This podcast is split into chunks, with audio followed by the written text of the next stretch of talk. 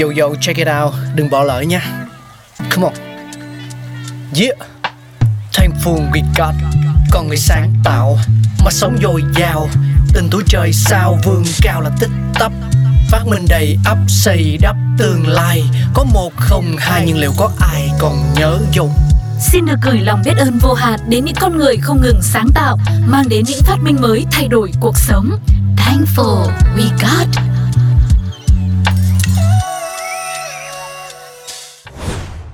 Khuyên tai hay còn gọi là bông tai đã trở thành một phụ kiện không thể thiếu, đặc biệt là với phái đẹp. Thế nhưng ai tạo ra khuyên tai thì chắc ít người biết lắm đó nha.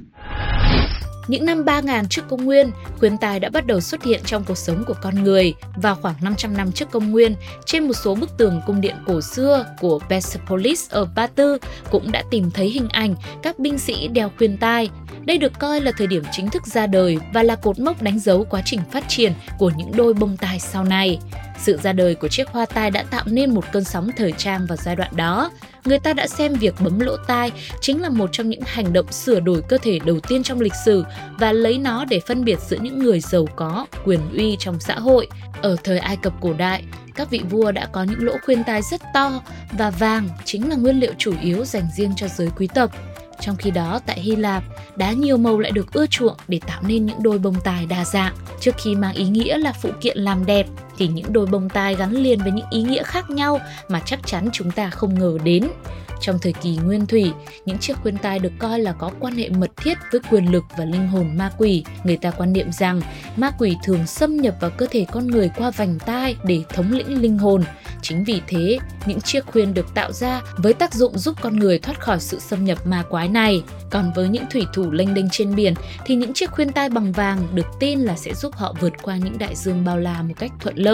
Trong khi đó, ở Ai Cập, khuyên tai lại được coi là một trong những phương thức phân biệt giai cấp lúc bấy giờ. Bấm lỗ tai làm cột mốc để phân biệt giữa người nghèo và người giàu có.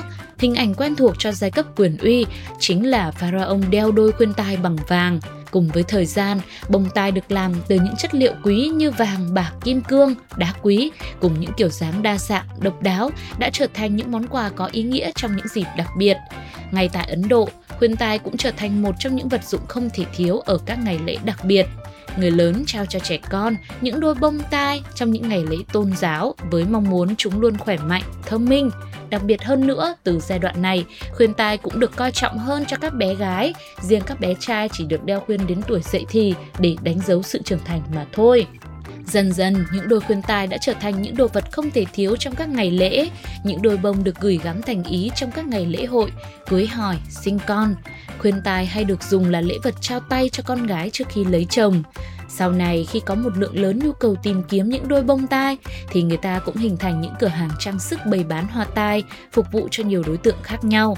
Đặc biệt, không chỉ nữ giới mới đeo khuyên, mà những bạn nam cũng lựa chọn những đôi khuyên để tạo ra phong cách cá nhân của mình. Bạn có thích đeo bông tai hay không? Đôi bông tai giá trị nhất của bạn có làm bằng vật liệu gì? Hãy chia sẻ cùng với Thankful We Got nhé. Bây giờ thì Sugar xin chào và hẹn gặp lại. Bye bye! ラディオ